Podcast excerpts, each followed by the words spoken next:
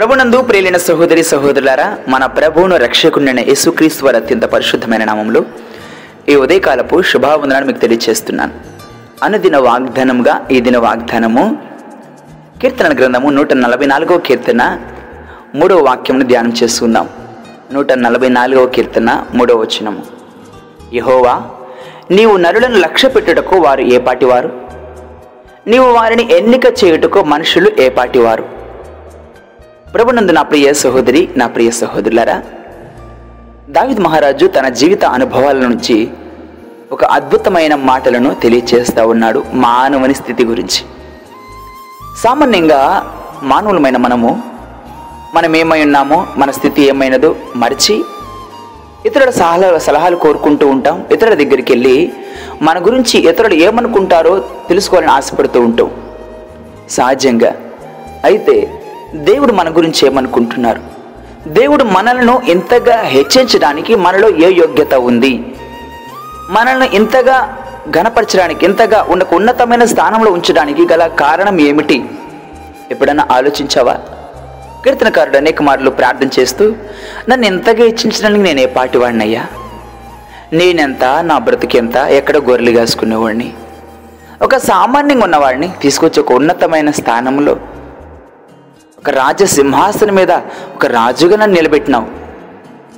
నలభై సంవత్సరాలు ఒక గొప్ప రాజుగా పరిపాలించే విధంగా.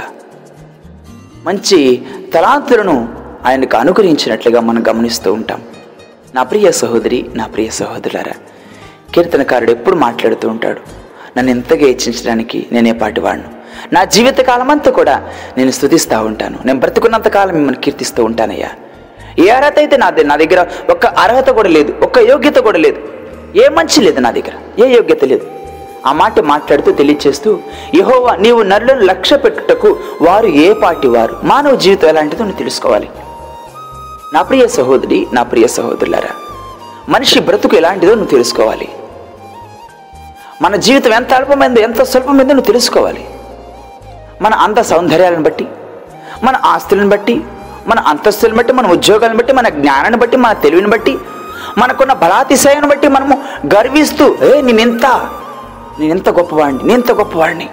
అంటే నువ్వు ఇచ్చే కానుకలను బట్టి నువ్వు ఇచ్చే దశ భాగాలను బట్టి నువ్వు చేస్తున్న అనుదిన ప్రార్థనను బట్టి నీ భక్తిని బట్టి నీ విశ్వాసాన్ని బట్టి లేకపోతే నువ్వు అనుదినము ప్రతి ఆదివారం దేవుని సన్నిధిలో చేస్తున్న పరిచయను బట్టి దేవుడు నిన్నెంతగా ఆశీర్వదిస్తున్నారా? దేవుడు నిన్నెంతగా కాపాడుతున్నారా? లేదు లేదు నా ప్రియ సహోదరి నా ప్రియ సహోదరులారా. దేవుడు ప్రేమ అయి ఉన్నారు ఆయన ప్రేమ ఎంత గొప్పదంటే నీ కొరకు చచ్చేంత ప్రేమ నీ కొరకు తనను తాను అప్పగించుకున్నంత ప్రేమ నీ కొరకు ఏది కూడా దాచిపెట్టకుండా తన స్వరక్తాన్ని ఇవ్వగలిగిన ప్రేమ. అందుని బట్టి దేవుణ్ణి ఎంతగా ప్రేమిస్తున్నాడు. మనలో యోగ్యత లేదు. మనం ఎట్లాంటి వాళ్ళమి? అబ్రహాము ఆది కాండం పద్దెనిమిదో అధ్యాయం మనం గమనించినప్పుడు మొదటి నుంచి కూడా మనకు ఈ వాక్యం అనేక మార్లు మనం ధ్యానం చేసుకున్న వారంగా ఉన్నాం. ఒక మారు జ్ఞాపకం చేసుకుంటూ పద్దెనిమిదో అధ్యాయం ఆది కాండము. మరియు మమరే దగ్గర ఉన్న సింధూరు వనంలో అబ్రహాము ఎండవేల గుడారపు ద్వారం నందు కూర్చొని ఉన్నప్పుడు యహోవ అతనికి కనబడిను. ఆ సందర్భంలో ముగ్గురు మనుషులు ఆ విధంగా వచ్చినట్లు మనం గమనిస్తూ ఉంటాం. అయితే వారు ఎందుకు వచ్చినారు? సుధమ గుమ్మర పట్టణాలు నాశనం చేయడానికి ఒక ప్రణాళిక పరంగా వెళ్తున్నప్పుడు సుధమ గుమ్మర పట్టణాల్లో పాపం బహుగా విస్తరించిందని. అయితే దాన్ని నేను నాశనం చేస్తాను అని ఆలోచన చేసినప్పుడు ఆ సందర్భంలో అబ్రహాము బతిమలాడుతున్న సందర్భాన్ని కూడా మనం గమనిస్తూ ఉంటాం. మన ఇరవై ఐదు వాక్యం నుంచి గమనిస్తున్నప్పుడు ఆ చొప్పున చేసి దుష్టులతో కూడా నీతిమంతులను చంపుటకు నీకు దూరమగును గాక నీతి మంత్రుని దృష్టితో సమానంగా ఎంచుట నీకు దూరమగును గాక. సర్వలోకమునకు తీర్పు తీర్చువాడా? న్యాయం న్యాయం చేయువాడని న్యాయం చేయడా అని చెప్పినప్పుడు యహోవా సుధమ పట్టణంలో యాభై మంది నీతిమంతులు నాకు కనబడిన వారికి ఆ స్థలం అంతటిని కాయుదనను యాభై మందిని కాపాడతాను. ముప్పై మందిని కాపాడుతాను. ఇరవై మందిని కాపాడుతాను. నలభై మందిని కాపాడుతాను. ఈ సందర్భంలో ఆయన మాట్లాడుతూ అబ్రహాం అంటారు అబ్రహాము ఇదిగో ధూళియు బూడిదనైన నేను ప్రభుతో మాట్లాడ తగ్గించి ఉన్నానంటున్నాడు. ఎట్లా పోల్చుకున్నాడంట? బూడిదే ధూళు ధూళి దుమ్ముతో పోల్చుకున్నాడు. నువ్వు నీ నువ్వు ఎలా పోల్చుకుంటున్నావు? నీకు మంచి అందం ఉంది కదా? "ఆ, నేను బాగున్నానే. లేకపోతే నాకు ఆస్తి అంత వస్తుంది కదా? "ఆ, నేను కరెక్ట్గానే నేను నేను చేసిన విధానం నేను మాట్లాడే విధానం సరైందే? ఈ విధంగా అనుకుంటున్నావా? ఈ విధంగా ఆలోచన చేస్తున్నావా? ఆ విధంగా ఉంటే మాత్రం నేను నువ్వు మోసపరుచుకున్నట్లే నా ప్రియ సహోదరి నా ప్రియ సహోదరులారా. ఒక్కసారి మీరేమై ఉన్నారో మీ జీవితం ఎలాంటిదో మీరే పాటి వారో మీరు గ్రహించాలి. తెలుసుకొనకపోతే జీవితం ఎంతో దౌర్భాగ్యంగా మారిపోతుంది. మాట్లాడుతూ ఎనిమిదవ కీర్తనలో ఎనిమిదవ కీర్తనలో మూడవ వచనము మనం జ్ఞాపకం చేసుకున్నప్పుడు నీ చేతి పని అయిన ఆకాశములను నీవు కలుగు చేసిన నక్షత్ర నక్షత్రము నేను చూడగా నీవు మనుషులను జ్ఞాపకం చేసుకున్నట్టు వాడు ఏ పాటివాడు నీవు నరపుత్రుని దర్శించుటకు వాడు ఏ పాటివాడు ఏ పాటివాడు వాడు? చూడండి ఏ పాటివాడండి ఆ? నీవు నేను ఏ పాటి వాళ్ళము? ఎప్పుడైనా జ్ఞాపకం చెప్- జ్ఞాపకం చేసుకున్నావా? మనం దుమ్ము దూలినై ఉన్నాం. మనం గడ్డి పోలి ఉన్నాం. మన స్థితి మనం తెలుసుకోవట్లే ఈ రోజుల్లో. మనం ఏమైనామని తెలుసుకోవట్లే. స్థితిని మర్చిపోతున్నాం. దేవుని విడిచిపెడుతున్నాం. దేవుని గాయపరుస్తున్నాం. ఆయన దుఃఖపరుస్తూ ఉన్నాం. మానవ జీవితం ఎలా ఉందో చూడండి. మొదటి పేతృ పత్రిక ఒకటో అధ్యాయము ఇరవై నాలుగు వచ్చిన గమనించినప్పుడు సర్వ శరీరులు గడ్డిని పోలినారు. వారి అందమంతయు గడ్డి పువ్వులే ఉన్నది. గడ్డి ఎండును దాని పువ్వు రాలును. అయితే ప్రభు వాక్యం ఎల్లప్పుడూ నిలుచును. సర్వ శరీరులంట గడ్డి నువ్వు గడ్డివే గుర్తుపెట్టుకో.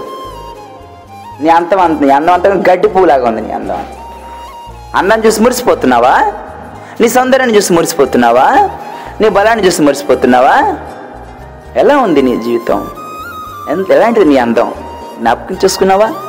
నా ప్రియ సహోదరి నా ప్రియ సహోదరులారా సర్వ శరీరులు గడ్డిలు పోలి ఉన్నారంటండి. నువ్వెలా ఉన్నావో ఒక్కసారి నిన్ను జ్ఞాపకం చేసుకో.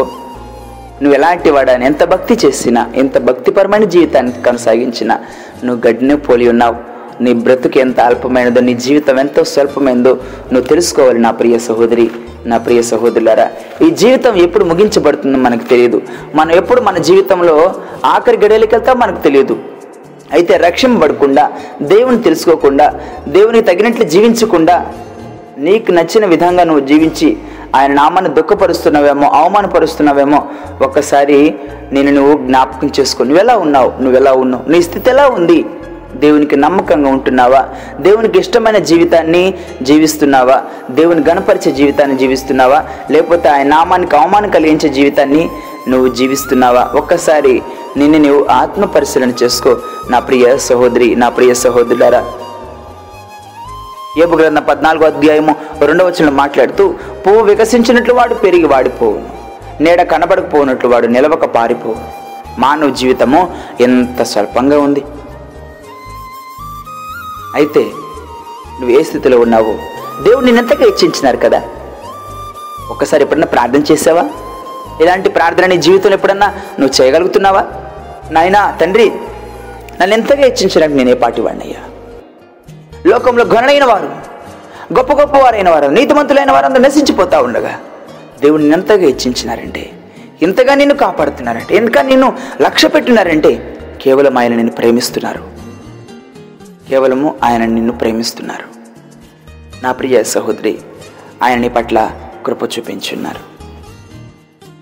నీ అందాన్ని బట్టి నీ అంద సౌందర్యం బట్టి నువ్వు గర్వపడుతున్నావేమో విర్రవిగుతున్నావేమో. అది నీకేమాత్రం మేలుకరమైంది కాదు. అది నీ పతనానికే దారితీస్తుంది. నీ జీవితాన్ని సరిచేసుకొని నువ్వే స్థితిలో ఉన్నావో నీ బ్రతుకు ఎలాంటిదో నీ స్థితి ఏమైనదో నువ్వు సరిచేసుకునగలిగినట్లయితే నువ్వు ఎలా ఉన్నావో ఎలాంటి సంబంధం కలిగి ఉన్నావో నువ్వు అనుదిన జ్ఞాపకం చేసుకుంటూ దేవునితో మంచి సంబంధాన్ని కలిగి ఉంటూ నాయన ఇంతగా నన్ను ఇచ్చించడానికి నాలైతే యోగ్యత లేదు కానీ ఇది మీ కృపై ఇది మీ కనికరమే ఇది మీ దయ మీ జాలి. నమ్మి నన్ను జీవించినంత కాలం మీకు నమ్మకంగా మీకు ఇష్టమైన జీవితాన్ని జీవించాలని ఆశపడుతున్నానయ్యా. సహాయం చేయండి అని నువ్వు ప్రార్థించగలవా? దేవుణ్ణి తప్పక సహాయం చేస్తారు. అనేకులకు ఆశీర్వాదకరంగా అనేకులకు దీవెనకరంగా నిన్ను మారుస్తారు. నా ప్రియ సహోదరి నా ప్రియ సహోదరులరా ఒక్కసారి మరొకసారి ఈ వాక్యాన్ని జ్ఞాపకం చేసుకో. యహోవా నీవు నరులను లక్ష్య పెట్టుటకు వారు ఏ పాటివారు నీవు వారిని ఎన్నిక చేయుటకు మనుషులు ఏ పాటివారు మనం ఏ పాటివారం అంటే గడ్డి వంటి వారము పువ్వు లాంటి వారము దుమ్ము లాంటి వారము ధూళి లాంటి వారం బూడిద లాంటి వారం. దేవుడు ఎంతగా నిన్ను హెచ్చించున్నాడు ఎంతగా నిన్ను ఆయన స్థానంలో చూడాలనుకుంటున్నారు ఎప్పుడన్నా గమనించావా? ఎప్పుడన్నా తెలుసుకుంటున్నావా? హెబ్రి పత్రిక రెండో అధ్యాయము ఆరో వచనంలో ఈ వాక్యం చెప్పి నేను ముగిస్తాను. హెబ్ డెబ్రి హెబ్రి పత్రిక రెండో అధ్యాయం ఆరు వచనంలో ఈ వాక్యం విధంగా తెలియచేస్తూ ఉంది. ఆరు ఏడు వచ్చినని గమనించినప్పుడు అయితే ఒకడు ఒక చోట ఇలాగ దృఢంగా సాక్ష్యం ఇచ్చున్నాడు. నీవు మనుషుల్ని జ్ఞాపకం చేసుకున్నటకు వాడే పాటివాడు. నీవు నరపుత్రుని దర్శించుటకు వాడే పాటివాడు. నీవు దేవదూతల కంటే వాడిని కొంచెం తక్కువగా చేసిదివి మహిమా ప్రభావములతో వానికి కిరీటమును ధరింపచేసేదివి నీ చేతి పనుల మీద వానికి అధికారమును అనుగ్రహించేదివి వాని ప్రాథముల కింద సమస్తమును ఉంచితివి. ఆమె ప్రార్థన చేసుకుందాం. మహాపరిశుద్ధుడ మా ప్రియ పరలోకం తండ్రి మీరు మమ్మ ప్రేమించి రక్షించి ఈ ఉదయకాల సమయమున మీరు మాకు ఇస్తున్న ఈ శ్రేష్టమైన వాగ్దానాన్ని బట్టి కొన్ని హెచ్చరికలను బట్టి మీకు స్తోత్రాలు. మేమేమై ఉన్నామో మా స్థితి ఏమైందో మా జీవితం ఏ పాటిదో నేను చాలా అద్భుతమైన రీతిలో మాకు వివరించిన విధానం బట్టి మీకు స్తోత్రాలయ్యా. ఎంత గొప్ప దేవుడు నాయన. ఎంతో ప్రేమ స్వరూపివై ఉన్నావు. ఎంతో జాలి కలిగిన దేవుడై ఉన్నావు కృప కలిగిన దేవుడై ఉన్నారు మీకు స్తోత్రాలు తండ్రి. మీకు వందనాలు నాయన. అయ్యా మేమేమై ఉన్నామో మా బ్రతుకు ఎలాంటిదో మా జీవితం ఎలాంటిదో అనుదినం మమ్మేం సరి చేసుకుంటూ మమ్మేం సరి చూసుకుంటూ మా జ్ఞానాన్ని బట్టి మా తెలివిని బట్టి మా ఆస్తిని బట్టి మా అందాన్ని బట్టి నాయన మా బలాన్ని బట్టి నేను మా ఉద్యోగాలను బట్టి ఏటిని బట్టి కూడా కాదు కానీ కేవలం మీకు ఉచితమైన కృప మీ ప్రేమ మీ దయ మీ జాలి మీ కరుణ మీ కనికరం. ఇవే ప్రభు మమ్మల్ని ఇంకను సజీవులుగా వస్తుంది అందుని బట్టి మీకు స్తోత్రాలు. బ్రతికినంత కాలం ప్రభు మమ్మల్ని సరి చేసుకుంటూ మీ వాక్యంలో సరి చూసుకుంటూ మీకు ఇష్టమైన జీవితాన్ని మీకు నమ్మకమైన జీవితాన్ని మేము జీవించే కృపను దయచేయమని. ఈ దినమంతా మీ సన్నిధి మీ కాపుదల మీ భద్రత మీ కృపాక్షములు మాతో ఉంచి నడిపించమని మీ వాగ్దానాన్ని ప్రభు మీ బిడ్డ జీవితాలను నెరవేర్చమని మా ప్రభుని మీ ప్రియకుమారుడైన యేసు క్రీస్తు వారి అత్యంత పరిశుద్ధమైన నామములు స్తుతించి ప్రార్థించి వేడుకుంటున్నాం తండ్రి. ఆమెన్. ప్రభు పెరట మీ అందరికీ వందనములు.